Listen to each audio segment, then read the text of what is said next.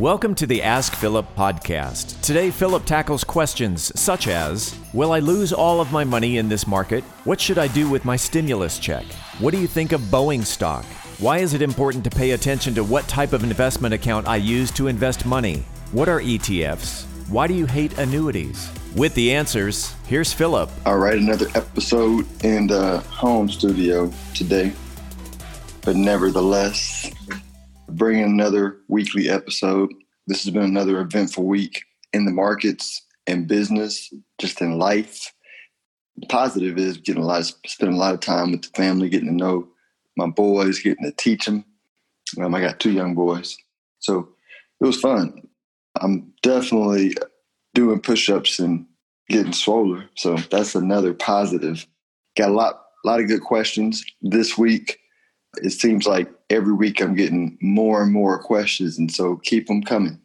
Feel free if you got any questions to just shoot me an email at Philip, just two L's, Philip at philipwashingtonjr.com. First question Will I lose all of my money in this market? Hey, anything is possible, but it's not probable. So let's get into what stocks actually are. Stocks are businesses and, and businesses have been around since the beginning of mankind. Businesses are how we serve society. That's how we get the goods and services that people need in society to get things. The earliest stock market that has a really good record and was relatively liquid was Amsterdam, and that was like four, five hundred years ago, something like that. And it's still around. There was earlier ones, of course, but you know, you Google oldest stock market in history. That's that's what pulls up and is still around. So stocks are something that's like abstract. People say, "Oh, stocks is just a piece of paper." I'm like, listen, not every company is going to survive, but I don't ever recommend you investing your money in one or two companies. Any competent person who's giving somebody thoughts, advice, not, and it's not always advice, just education on how to invest your money. Talks about diversification, spreading your money out. If you own hundreds or thousands of stocks that are doing business all around the world, then in order for your money to be lost in this market, everything has to go to zero. And if everything goes to zero, which in the history of mankind that has not happened, but if everything goes to zero in that portfolio, that means the world started over. And at that point, and I say this a lot, only thing that's valuable to you is how many weapons you have and if you can grow your own food. So, the short answer or the long answer is based on history, you won't. But hey, technically, like anything's possible. I, it just would be a not wise thing to bet against humanity and bet against history and be pessimistic. I'm optimistic on humans. As much as as, as many of the stupid things that we do, uh, as a human race, we have continued to get better. The productivity curve, which is how smart we are, technology has continued to get better throughout history and will continue to get better throughout history until we're wiped off the face of the earth whenever that happens. I don't think it's going to be for a long time. Next question. What should I do with my stimulus check? So, we all have read about getting stimulus checks. If you're a subscriber to my newsletter because you downloaded my book on my website, Retirement Investing 101, you get a free PDF copy. But if you're a subscriber to my newsletter, you saw the you see I'm sending out information about that uh, weekly uh, as the information uh, changes. But so get the details there, or just Google it yourself. But uh, if you qualify, you're getting a stimulus check. And so, what should you do with the stimulus check? I'm really practical when it comes to money you didn't plan for. And so my wife and I had the conversation and we said, hey, here's our financial plan that we adjusted and updated for 2020. And so we know the track and the strategy for, you know, our one year, five year, 10 year, and retirement goals. And so that's on track. But this is extra money that, that we didn't plan for. And as a rule, what we do is we say, hey, let's take 20% of that and let's splurge on it. Let's give ourselves the okay to spend some of it. And so we agreed to do that. And the other 80%, we're putting it into our plan towards our financial goals, right? In proportion to what we decided. So, you know, we, we got money going towards investing for the long term. money going to pay off these college loans. And so we split it up based on the plan. I would recommend that if you don't have a financial plan, get one and have a system like that set up for when you get new money. It's really just make the decision because you've already decided, hey, on new money, this is what we do with it, right? If it's five dollars or five thousand dollars or five million dollars, your plan dictates where the money goes. And I think when you're building it, I would consider just things that are real simple. So, for example, if you still have student loans or whatever to pay off and you have to invest for retirement, right, just split it up 50 50. If you still need to build an emergency fund as well, then maybe do a third, third, and third. I wouldn't overthink it. I would just have a system set up in place that's helping you to build your balance sheet and be consistent with it. And if you're married, talk through it with you and your partner. But having a system is amazing because then you don't have to. Nobody's telling somebody what they should do with the money. It's hey, here's here's our system, here's our plan. We both the the system, and then as the money comes in, just follow the system. Simple. Next question. Philip, what do you think of Boeing stock? They're an essential company. They're not going away. It's a good opportunity. I've been asked this question almost every day this week, some days, multiple days in the week. And so I thought I'd bring it into the conversation because I know if if I'm getting it asked, a lot of, a lot of folks are, are thinking about it. And let me just give you a trick that I use when you want to make an investment decision and you don't have a lot of technical knowledge about the industry and the economic environment and when airlines do well and all that kind of stuff. As a rule of thumb, you want to say, all right, why am I considering this investment?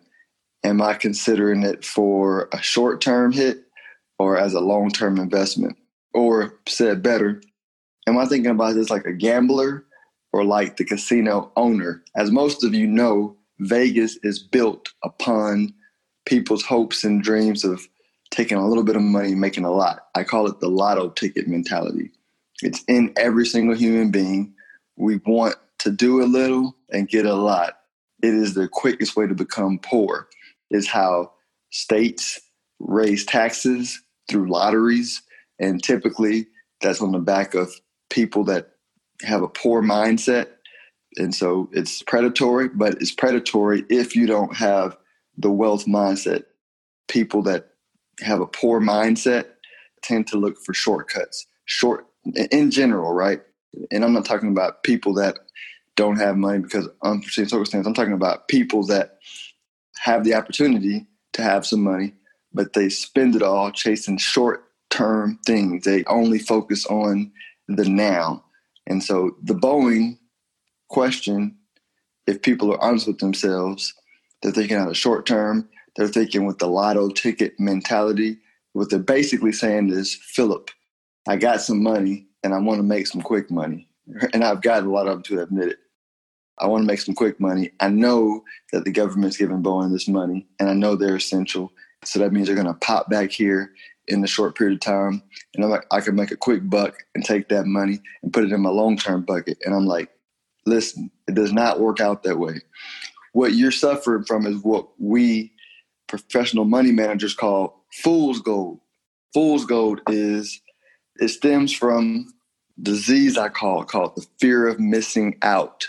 And so a lot of investors were not invested aggressively 2009, 2010, 2011, 12, 13, where the market made a whole lot of money. They didn't get interested until the last few years. And it just wasn't a lot of money made over the last few years in investing. And so now they're like, okay, I want to make up for that time lost. And so I need to make a lot of short term money. And they look for lotto tickets again, going back to the lotto ticket thing. So fool's gold plays out a lot of different ways. I'm gonna give you a couple of examples of fool's gold in history. In 2000, tech stocks actually fell from 2000 to 2002. Right, that bear market crash went on for two years. How does it go on for two years? Because people that missed the tech boom um, and all the money that was made kept trying to buy as those stocks were going down, and it took people two years to realize that they were wrong and tap out. Same thing happened in Bitcoin. It took Bitcoin a couple of years to bottom out 85, 90% because people who missed it kept going back in. I don't know if you remember oil and gas stocks. So oil and gas stocks had a really big boom that ended in 2014, 15, and you know Exxon, who is who I would you know if, if you if you said what's more important, energy security for the U.S. or the airline industry, everybody would say yeah, energy security. Like that's what we're about. So Exxon back in 2014 hit its high of something like 104 dollars a share or something like that. The one I looked at yesterday, when I looked at Exxon, it's about at 40, and so it since then has not broken its high in 2014, and it's an essential company. So let me explain the difference between a good investment in a good company or a company that's not going away. Boeing is not going away. So the hypothesis is right. I believe is right, but that means it's a good investment. It doesn't mean it's going to come back or break its high anytime soon. They can get money and still have a low stock price for a long time. And in most cases, when something's been identified as fool's gold, which this is, I gave you the examples. Um, that's very likely the case, especially when I hear a bunch of people that are, are not professional investors asking about the same stock. It happened with Bitcoin, again, tech stocks, home flipping in 0506. So stay away from fool's gold. Don't think short term. Use that simple algorithm, mind algorithm, and say, Am I thinking about this as a short term investment or a long term investment? And if you're, if you're honest with yourself, and you're looking for a lotto ticket, then I would just stay away because that does not work. Just like the odds in Vegas are, you're not going to win. That's the case. Again, sure, you can win a jackpot, but you keep playing in Vegas over and over again, you're not going to win. There are no billionaire uh, Vegas gamblers. There are billionaire casino owners. Be a casino owner, be long term, make a little bit of money over a long period of time, and things work out.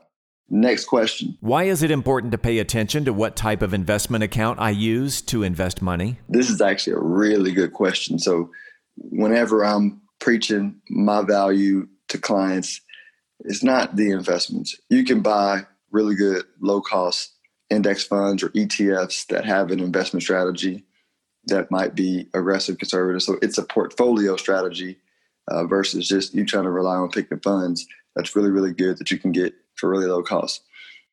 My value to my clients is A, the financial planning, answering this question, which I'm going to answer, and B, being like the personal trainer to keep them on track with their plan and give them accountability to keep investing every single month, even when they're scared, and keep them from making crazy decisions with their money, like investing a, a big chunk in Bitcoin or penny stocks or options or Boeing or whatever the answer to this question, the reason why it's important is when, when I build a financial plan, one of the modules that I'll look at or one of the calculations I'll run is, hey, what are the taxes you're going to pay in retirement? And the vast majority of people, when they come to me, they are on track or already have a big chunk of their money that's going to be taxable in retirement, 401k. Most people say the majority of their retirement money in a 401k. And a 401k is a, is a good thing but a 401k, the rule you make it a traditional one is you say, hey, I'm going to defer the money I taxes on the money I put in here. So if you put in ten thousand dollars, I get to write that money off. But what people don't realize is when you take it out in retirement, right? Maybe it's grown, so that's good. And as it as it grew, you didn't pay taxes on the growth. But when you get ready to take it out, you pay taxes at whatever tax rate uh, you're in then. And so a lot of people say, well, yeah, well, shouldn't I be in a lower tax rate in retirement? Who knows? With this deficit that we have, probably not, because we got to pay for that. But who knows? My point is when most of us get to a point to where we are working because we want to, not because we have to, or just not working at all, and we need all the money, you know, all the money matters because we're going to be living on it for 20, 30 years. And if we run out, we run out at 87. And who's going back to work at 87? nobody. And so every dollar counts later. And so when I'm running a plan, I'm like, hey, let's just do the math. We can run a thousand different random scenarios for what taxes might be, what they're run different assumptions for now and later, and then come up with, all right, here's the best option for saving money in taxes, right? You want to put money in this type of an account um, based on your specific goals on your objectives, right? A lot of times it includes using a Roth IRA or a Roth 401k and doing conversions, but we do the math.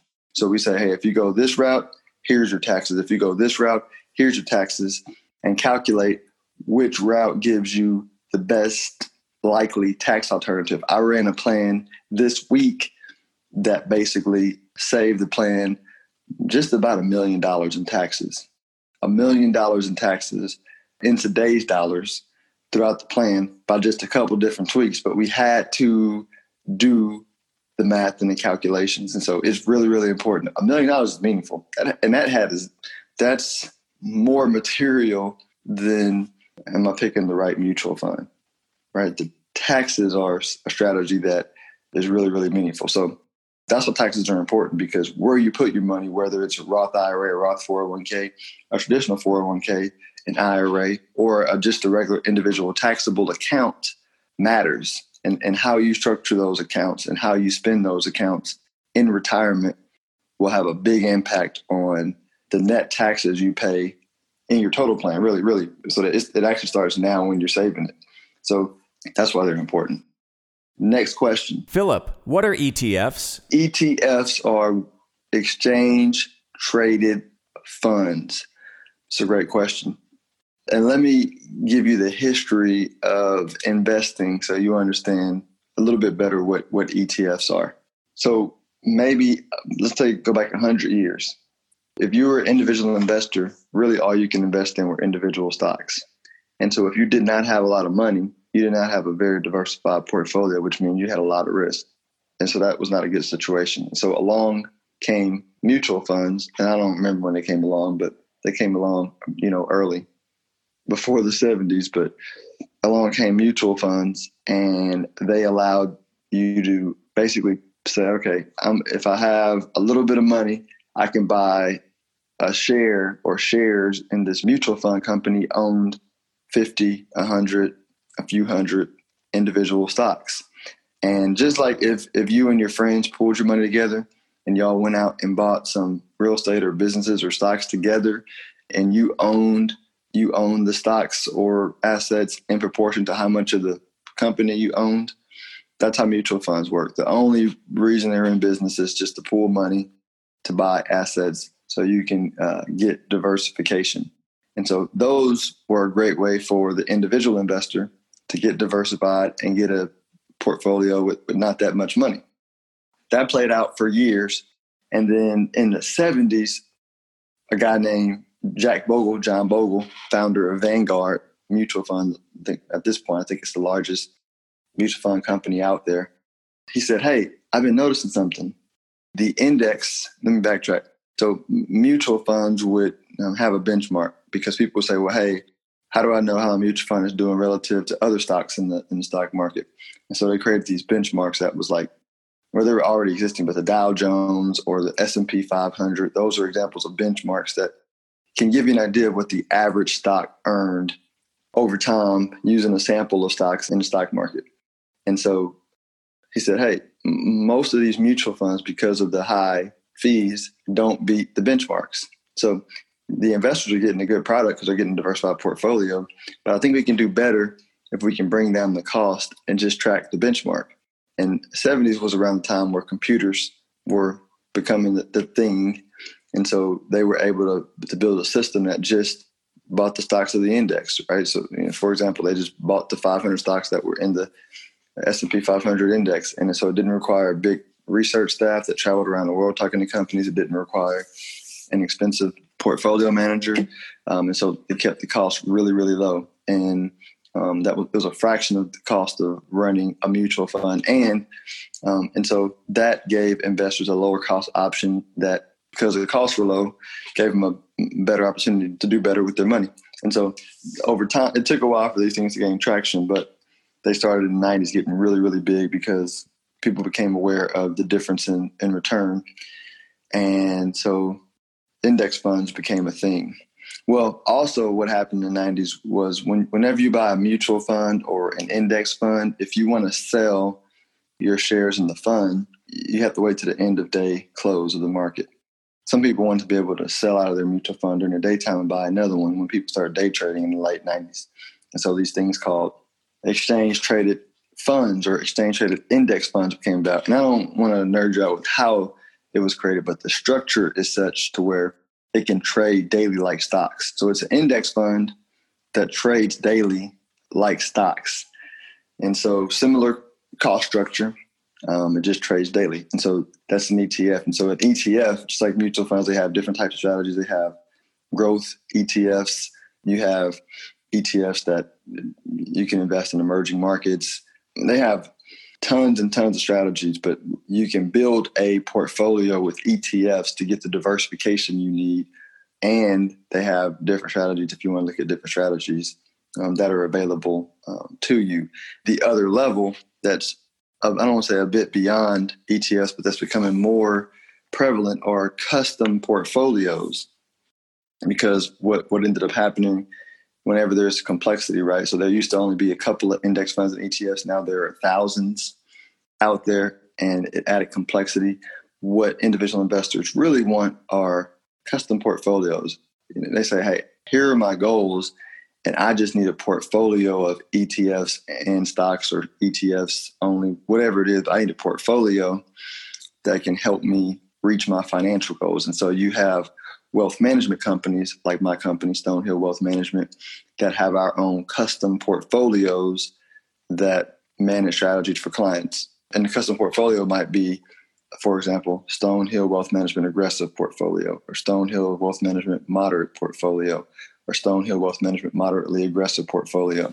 In those portfolios, it might be a portfolio of Vanguard ETFs or and maybe some stocks or some iShare BlackRock ETF. So we're using ETFs, and some companies use mm, mutual funds or index funds, but you're building a portfolio for clients that you custom for their plan and their financial goals. And since it's custom and for the client, and the client can have it inside of their own investment account, so the client will have their own investment account, and the strategies, the custom portfolios for the wealth management company can be on the platform that the client is using for their investment accounts. And so it's a really unique way to build a portfolio and it can be custom because the part about mutual funds and ETFs, you can't customize it. You know, the ETFs or the mutual funds comes with the stocks that the portfolio managers put in it. If you have custom portfolio, your wealth management company can add in different things that they or you might want as a part of your portfolio. So that's a little extra that was not asked, but I thought it was important to know because whenever I'm explaining it, that's the new newer thing, right? ETFs have been around for a while. Now you see a lot of people looking for custom portfolios because that's really what they want as complexity increases. Next question. Philip, why do you hate annuities? Oh, this is a good one. This is a question that I get asked a lot, especially when I'm talking to clients that are we're having a conversation about risk and they're they are naturally for whatever reason believe that things like cash bonds and annuities are what you consider safe and so we go deep right and eh, i don't want to i'm going to have to repeat the safety conversation because some of you may not have heard my response to that but the thing that you want to be afraid of most over time is the cost of living rising faster than your money so things like cash, bonds, fixed annuities, those things historically are a terrible way to keep pace with the cost of inflation. And there's some annuities that say they can do that because they have an extra rider, but they're relatively expensive. And when you when you do the math, it doesn't make a whole lot of sense to add those riders. But let me get into the annuity for a second and why I specifically dislike it. And and I'll preface it with there are narrow niche 0.1% of 1% times where it may make sense if it's sold or if it's bought from um, a company that doesn't have all these bells and whistles on them. And typically those aren't sold because they don't pay a, a high commission. Um, so I'm speaking to the ones that are sold and pushed heavy because they come with a very high commission for a couple of different reasons. The first reason why I don't like annuities is because it's a product for somebody who doesn't have a financial plan. If you build a financial plan and you you and your advisor over time stick to your financial plan, you don't need an annuity. And the downside of the annuity given to the insurance company not having a financial plan is you give away your legacy money. I always talk about when you, when you build wealth, you're building a tree, for example, that's going to provide fruit for generations. When you buy an annuity, you uproot that tree, you give it to the insurance company, and you say, Hey, you go ahead and send us some fruit and cans for the rest of our life. And you may have a beneficiary on there. So you may say, Hey, look, I'll take less fruit so that when I die, my spouse or whatever can have some fruit until they die, but then you keep the tree. I don't like that. That's the fundamental reason why I don't like annuities is if you spend a lifetime building something that's generating fruit, don't give it to the insurance company. And it's not about saying, oh, I don't want to make my kids rich. It's not about making your family rich. It's about saying, like, this is yours. Like, you built this. From this, you can educate grandchildren, make sure that they don't get left behind in society. You could make sure that they have health care if things change. It's, it's, a lot of things that can be imposed on people to move families backwards. It, it happens a lot. Uh, there's a lot of things that, that move families back, and having access to money for future generations can help move that family forward. So an annuity gives up legacy. The other thing that people say is, you know, the annuity salespeople, they typically sell a whole lot of annuities when the market's doing this deal because they're like, well, you know, um, the stock market can take all of your money. And listen to a previous episode. I already talked about the fact that markets have been around forever. There has not been a period to date on history where the global stocks all around the world went down to zero. If that happens, I promise you, insurance companies are not here anymore. They're gone too. They also invest in markets.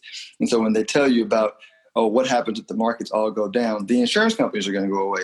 Insurance companies, think about it when they're giving you these guarantees, the guarantee is only as good as their word. There's been insurance companies that are going out of business. As a matter of fact, an annuity is just a pension plan. If you Google failed pension plans, you're going to pull up Google pages of Google pages of failed pension plans. So trust me on this. And as a matter of fact, you don't trust me on this. Just research this yourself. If your worst fears come true, like the annuity salesperson who gets a high commission to sell you this stuff, says it comes true, they're not going to be able to follow through on their guarantee. Go look it up. Just look at failed pension plans. An annuity is basically a pension plan that pays guaranteed income that you create on your own. And so if the worst case thing happens, they can't promise it as well. So don't fall for the fear. So and I guess that's really it. I mean, I, I gave you really two good reasons why I hate them. You give up your legacy. And if the worst case scenario happens, that promise is not going to follow through. But let me give you a third one, right? Let me give you a third one because I think, and I can go, I can do 10, but I don't want to overdo it. The third reason why I hate annuities are because the people that sell them just basically just lie. I mean, flat out lie. They say things like, well, hey, in this annuity, you can get stock market returns without stock market risk. Listen, only person recorded in history that was able to turn water into wine was a Nazarene 2,000 years ago. The rest of us can't do that. So insurance companies, they invest in mostly safe things, like it's a mandate because they have guarantees. The government limits what they can invest in. A lot of government bonds. Europe government bonds are basically paying zero. Japanese government bonds are basically paying zero. The US government bonds are less than 1%. So you look out and say, okay, what are they buying? Right? They're buying long term bonds. If they're promising to pay you 4%, 5% on your money for the rest of your life, where are they getting the return from? Like that math does not add up over time. When interest rates fall, we're, we're, when we're in a period of time where interest rates around the world are falling and they've been falling for decades now, Japan started it and the US and Europe uh, followed it. That crushes insurance companies. It crushes them. It's, it's why if you if you ever bought an annuity, you some, if you know somebody who has an annuity, they keep canceling old contracts. As interest rates come down more, they say, oh, we're not going to offer this new product anymore because it locked the current people in at a higher interest rate they can no longer afford. And so you ask yourself, what happens if the worst case scenario happens, like I said in part two, and the insurance company just can't pay you, right? They, they just can't pay their guaranteed income. They, the promise is only as good as the company. And so whenever they tell you that your annuity can earn stock market return without stock market risk, that's BS because behind the math is a company that's investing in long term government bonds. They're not earning much. Most of their money is in bonds. So, how do they pay you stock market returns and lose money, right? I mean, where does the money come from? They're taking in money from you. And sure, some people, you know, die early, but to stay competitive, they got to pay a competitive payout rate. And so there's not that many people who are dying early and they're keeping their money. And so you got to ask yourself, like, where does this math come from? And if you really dig in deep, I, I had a client who I sat with, and I looked at her annuity, and we looked at it, and the fees that she was paying a year in her annuity was north of three percent a year for the annuity, and that's not even counting the big fat commission that she paid when she bought the annuity from the from the salesperson. The thing that they don't tell you is they can go back and increase fees to cover what they don't earn on the money uh, that they that they say they're crediting you. Meaning, if they say, "Oh, the, this illustration shows that you earn six percent a year over time," okay, what is it after fees? Because if they, you know, if they don't earn it, they're going to jack up the fees and make up the difference so that their net payout is what they actually earned on your money that's being invested conservatively. So you don't have to go too nerdy. You don't have to even understand the investments and what they invest in. Just know that if government bonds are not paying a lot of money and that's what they're investing in, they cannot pay you stock market returns. Like it's not possible. It's made up. It's a product that is sold to people who are afraid and don't have a plan. So that's why I don't like them.